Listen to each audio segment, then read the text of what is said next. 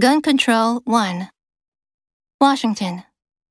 As summer arrives, gun violence in major U.S. cities shows no signs of letting up, spurring the administration of President Joe Biden into action and complicating efforts to pursue criminal justice reform.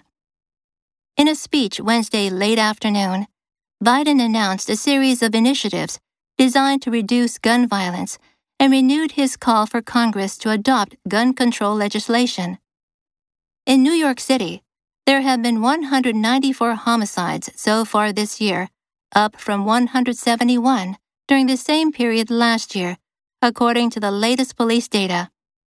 In Los Angeles, the second largest U.S. city, the number stands at 148 homicides, up from 121 last year, while in Chicago, the nation's third largest city, homicides have increased to 307 this year from 296 during the same period last year.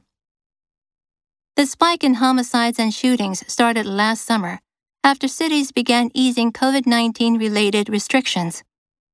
According to a recent survey by the Major Cities Chiefs Association, a professional organization of police executives representing the largest cities in the U.S. and Canada, there were 8,077 homicides in 66 major U.S. cities in 2020, up 33% from 2019, which had 6,087.